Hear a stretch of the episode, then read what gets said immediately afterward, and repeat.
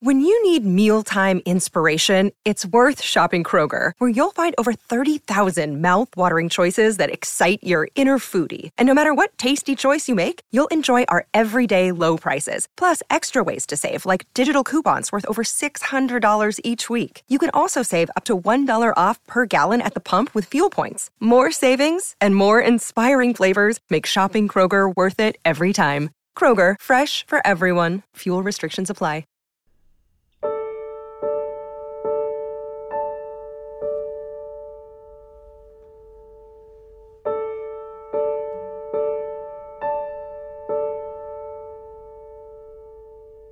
And I finally accepted or heard the fact that I had ALS.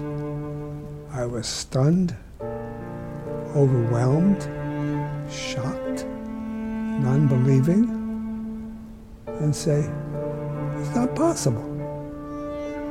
That was my immediate reaction. And we welcome you to this edition of Tuesday People, the podcast. I am your host, Mitch Albom. I'm the author of the book Tuesdays with Morrie, upon which this podcast is inspired. Lisa Goich, who produces it and is my friend, is with us here right now. Hi, Lisa. Thank goodness I'm still your friend. Yeah, that's not going to change. Okay, good. Not because now, anytime soon. okay, good. Because every week I wait for you to say that, and one week if you don't say that, I'm going to be very suspicious. Well, it's my favorite part of our show when you say that. It makes me happy. All right. Well, I'm glad. But uh, I'm going to talk today, speaking of friendship, about a friend who uh, we just lost last week. And it's going to be a short podcast. I'm going to tell you that ahead of time um, because I just want to say what I have to say about it and, and, and not much more. But it's tied closely to Tuesdays with Morrie and Morrie because, in point of fact, I never would have met Augie Nieto had it not been for Tuesdays with Morrie. I've talked many times about how this book and the things that have happened as a result of this book have connected me with people all over the world and opportunities all over the world, and indirectly have led to pretty much everything that has been worth anything in my life. And certainly Augie Nieto falls in that category. So I met Augie in 2005. I had happened to be out in California, where you are, Lisa, and uh, a guy I knew came up to me and said, Listen, there's this guy, he lives a couple towns over, and he just got diagnosed with ALS. He's having a hard time kind of dealing with it because he's a young guy. And uh, I told him I knew you, and he asked if uh, we could get a copy of Tuesdays with Morrie, possibly signed for him. And I said, listen, if he's only a couple towns over, I'll just bring it to him. Just tell me where it is, and maybe I'll, something to say to him that you know might give him some hope. Right. So he gave me the address, and I drove to this address, and it was in Newport Beach, California, or Corona del Mar, California. Right on the border of each other, and it was a pretty fancy little neighborhood. Yeah, that's very fancy over there. I pulled up to this house, which was down a very uh, steep drive Uh huh. just before the ocean. So I knew that this house was on the ocean and it was down this steep driveway just past this lookout point, like Inspiration Point, I think they call it, or something. Just a beautiful lookout. And I drove down the steep drive and then I turned into the driveway. And the driveway was so steep because this house was built into the cliffs there that I almost rammed right into their garage. Oh, geez. It was made out of glass. And I just hit the brake and and put my emergency brake on. Oh, my goodness. And so I arrived at the door already wondering like how am I going to get out of here? Oh, because All right. when I- get your car back. when I gotta get get my car back up the hill, the minute I put it into the minute I start started put it to drive, I'm gonna hit this glass in the garage door. opposite direction. So in a certain way, when I arrived, I was already having trouble leaving. Yeah. And as it would turn out, that would be metaphorical. I met Augie, who it turned out I knew very little about him, but I met him and his lovely wife Lynn, and found out that Augie was only in his late forties, uh, just about to turn fifty, and he had been the president or the founder of Life Fitness. Now, some of you may, most of you probably know Life Fitness. If you've ever been in a gym, you know Life Fitness. Life Fitness makes all those bicycles, the stationary bicycles. Well, Augie, when he was like 19 years old, still a college student, figured out that this was a great invention and that people eventually would want to exercise at a health club or in their homes. And that there could be a big business in this. And despite the fact that everybody told him he was crazy, he started pursuing it, started chasing down health clubs and saying, You need some of these in your health clubs. And he was just a very aggressive, uh, charming, handsome, bodybuilding kind of guy. And people believed him. And before you knew it, he had built Life Fitness not only into bicycles, stationary bicycles, but all kinds of equipment into wow. a huge, huge conglomerate. Big, big, massive, successful business that made him very, very rich. And he would go on to advise other fitness companies. Uh, he sold he, he sold the life cycle thing to Bally's Fitness, then became president of Life Fitness, then got involved as an operating advisor for a private equity firm that ended up putting him on advisory boards of things like Curves International. You're familiar with that, a women's uh, fitness uh, yeah. Jenny Craig, Hydro Massage. He became a, a, member of Octane Fitness and then took over Octane Fitness, Quest Software, Dynavox, you Jeez, name it. All the big fitness uh, brands and he names. was the guru. And Man. Was, by his own admission, he was a high flying kind of guy. He was proud of his success and he flaunted it. He lived high off the hog. He, uh, he flew around the world. He took wild vacations with friends of his, uh, guy friends, you know, a lot of cigar smoking and drinking and partying. And by his own admission, later in his life, he would say that he was a bit of an ass. You know, the way that he behaved to other people in business, he was ruthless, he was money oriented, he was success oriented, ambition oriented, and he wasn't always the nicest guy. Mm. All right, I'm not saying that he's saying that because I didn't know him then. Yeah. I only knew him after while water skiing in the Mekong Delta in Vietnam. What?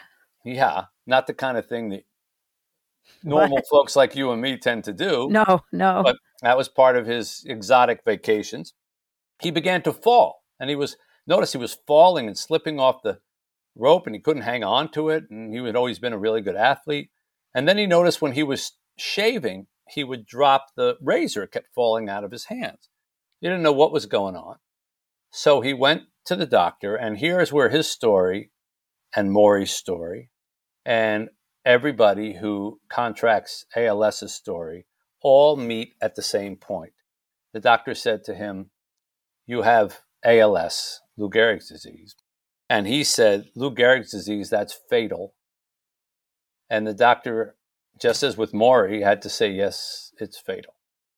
And now Augie Nieto and Morrie Schwartz and so many others were all together in the same boat, mm-hmm. having to face what are you going to do now that you have ALS? In more in uh, Augie's case, he was not even 50 years old. Morrie, of course, was 76, 7 when he was diagnosed with ALS. So most of his life had been lived. But for a guy like Augie, he felt his life was just getting going. Yeah, 40s, had, yes, yeah, right? Like, yeah. Wow. He had married his childhood sweetheart. He had been married before. It didn't work out. And then, uh, same thing happened with her. And then they met up again. They had been high school sweethearts they met up again and realized they were kind of fated for one another and a beautiful wedding and a beautiful wife and beautiful kids and and you know everything a man could want and all of a sudden he got this death sentence well he didn't take it very well to be honest uh, he tried to kill himself And that is not that uncommon a reaction when people find out they have ALS. They don't want to go through the decay. They don't want to go through the withdrawal from life. Just get it over with. And he tried to kill himself with sleeping pills. And he says that the next thing he remembered, he was in the hospital room, semi conscious or unconscious, but he heard his children, I believe his daughter, crying and, and, and talking with her family about how he needed to live. He couldn't die. And he felt ashamed of what he had done and ashamed that he would put the people that he loved through this. And the part of Augie that was always the strongest, the part that wanted to fight and stand up for himself, obviously found its way to the top and he lived. He pulled out of it. And when he pulled wow. out of it, and when he got home, he said, Okay, I'm going to live. Just as Morrie said, if I'm going to live, how can I be productive? How can I turn this into something that will help others? That's what Morrie said. How can I teach about what happened to me or is happening to me? How can I teach about death? We'll be back with more Tuesday People right after this.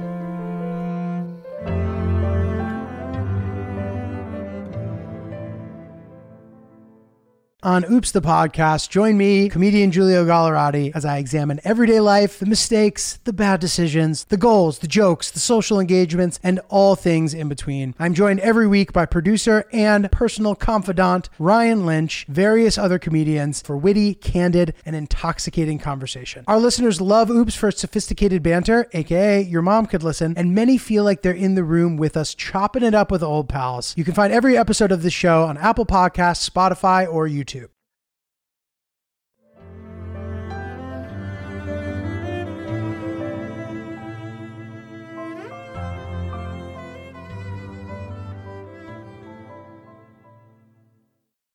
Well, Augie wasn't a teacher, but he was a businessman. And he said, okay, I'm going to start a new business.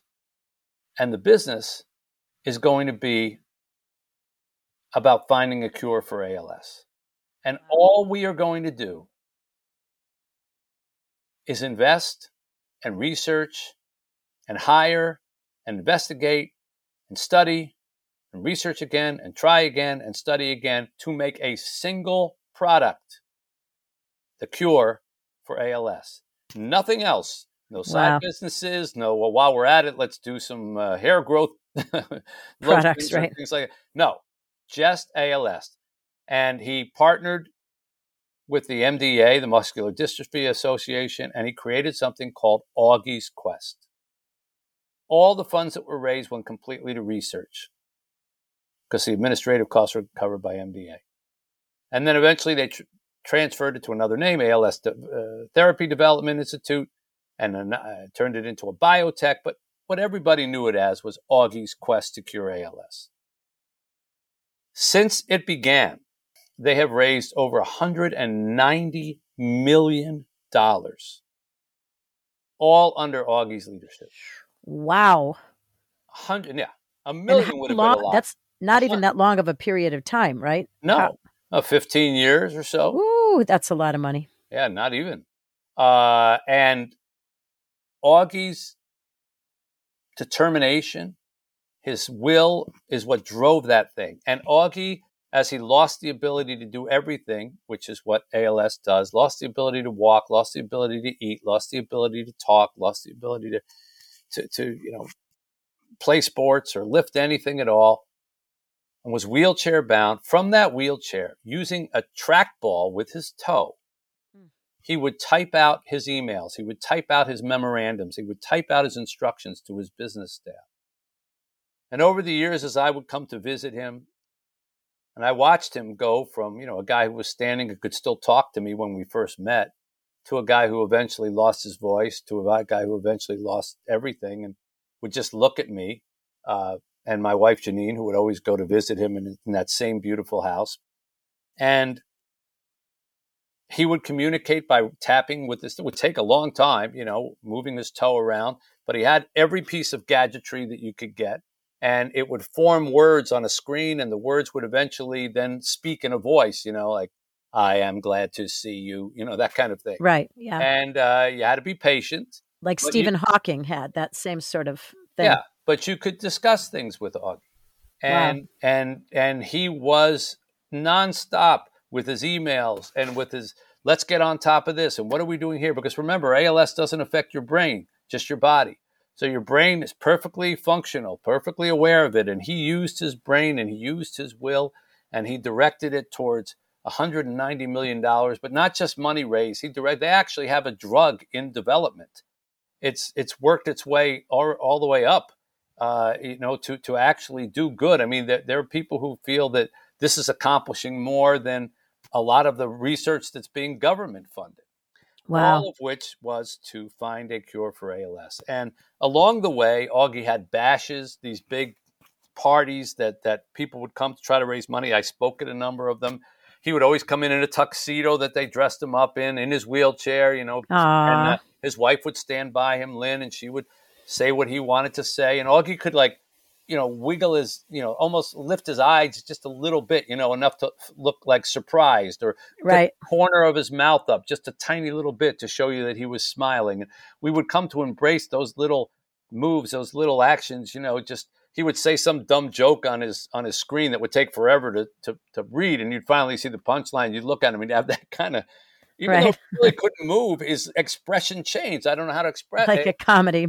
Yeah. like a like a But his expression changed. I mean, for someone whose face really couldn't move, his ex- you could see in his eyes. Aw. You could see in his eyes. And when I would hold his hand or or rub his head or kiss him, you could see his his eyes tearing up, just like Morrie. Physical touch meant so much to him, and he was such an inspiration because he lived not one year or two years like Morrie did or like what is common, but he lived 18 years Wow. 18 years, and it got to the point that I just saw him a month or two ago uh, when I was out there remember. for a bash, yeah. And then uh, they auctioned me off as a speaker, and uh, it was a little more than a month or two, so I guess three or four months ago. And then, uh, but I came out and I wrote to him and everything, and I just assumed, and we all just assumed that he was just going to outlive us because here he was at 18 years with ALS, and it hadn't taken him yet. And I think there was this thinking like, if it hadn't taken him yet, and he's already held off all the things that can come with it, he's Superman Yeah. and he's not going to, you know, ever die. So when I got the call last week that Augie contracted pneumonia, and pneumonia, of course, is the kryptonite for people who have ALS because, you know, your lungs, when your lungs aren't functioning, you can't will yourself to breathe or cough or get rid of the phlegm. Is Um, that common, by that the way, very in, common. That in is ALS common patients? very Okay. common way that ALS patients die. You know, they they their lungs fill with fluid, they can't you know can't breathe, and uh, it happened to Augie very quickly, uh, and apparently he had you know struggled with some pneumonia prior to, and the time I guess just came where Augie said, "Okay, I've fought this thing long, long, long time. I'm in my mid 60s now, and um, it's time to turn it over to everybody else to carry the ball. And he died quickly and, and quietly with his wife, Lynn, his beautiful wife, Lynn, by his side, as she has been by his side every single minute of this thing. Their marriage, they would be the first ones to tell you, was improved by ALS, was stronger as a result of it. They were never better than when they were teaming up to this together. And all the things that Augie lost, he gained in so many other ways. And his loss will be felt throughout the ALS community. And if you're listening to this story and you say, gee, I feel bad about it, what can I do? Here's what you can do. You can go to Augie's Quest on the internet and make a donation because the worst thing that could happen, the worst thing that could happen as a result of Augie's death is that somehow the momentum is lost in fighting against this disease. That would be the only crime of Augie's death. Otherwise, his life was so meaningful. And for all that he had done before and all the money he had made, he never found more meaning in his life than when he wasn't able to move and yet was able to move mountains. And I wrote that, you know, he couldn't speak, but he yelled and he couldn't walk, but yet he he he he marched for miles, and he couldn't write, and yet he sent emails to everybody. And his last email that came out after he died was something he had written before he died, knowing that it was coming. And he asked everybody to keep him in his hearts and keep him in, in your heart and, and to keep going to be part of his team. So you can go to augiesquest.org, augiesquest.org, and do exactly that. Keep him in your heart and honor his legacy and continue the fight that he that he started 18 years ago not as a strong man because his first his first inclination was to try to take his life but in the end he ended up giving his life imagine gave, had he succeeded none of this research would have happened that's right which could have led to whatever this drug is that's in the pipeline now you know it's so sad but here is augie's final message that he sent out if there ever comes a day when we can't be together, keep me in your heart. I'll stay there forever. That's the Winnie the Pooh quote. And then he wrote, If you're reading this, then that day has come. As hard as it is to leave my dear friends and family behind, I know that my fight is not over. I've battled ALS for almost 18 years. Physically, ALS has finally taken my body, but my battle to rid the world of this insidious disease will continue. I know that I have a lot to be thankful for, I was luckier than most and was able to enjoy those close to me longer than so many friends with ALS. I am thankful for my family, as I count them as the finest achievement of my life. I'm thankful for my friends who stayed by my side and were a constant reminder of how precious life is in spite of its difficulties. Please keep me in your hearts. Please help continue the progress of Augie's quest to cure ALS.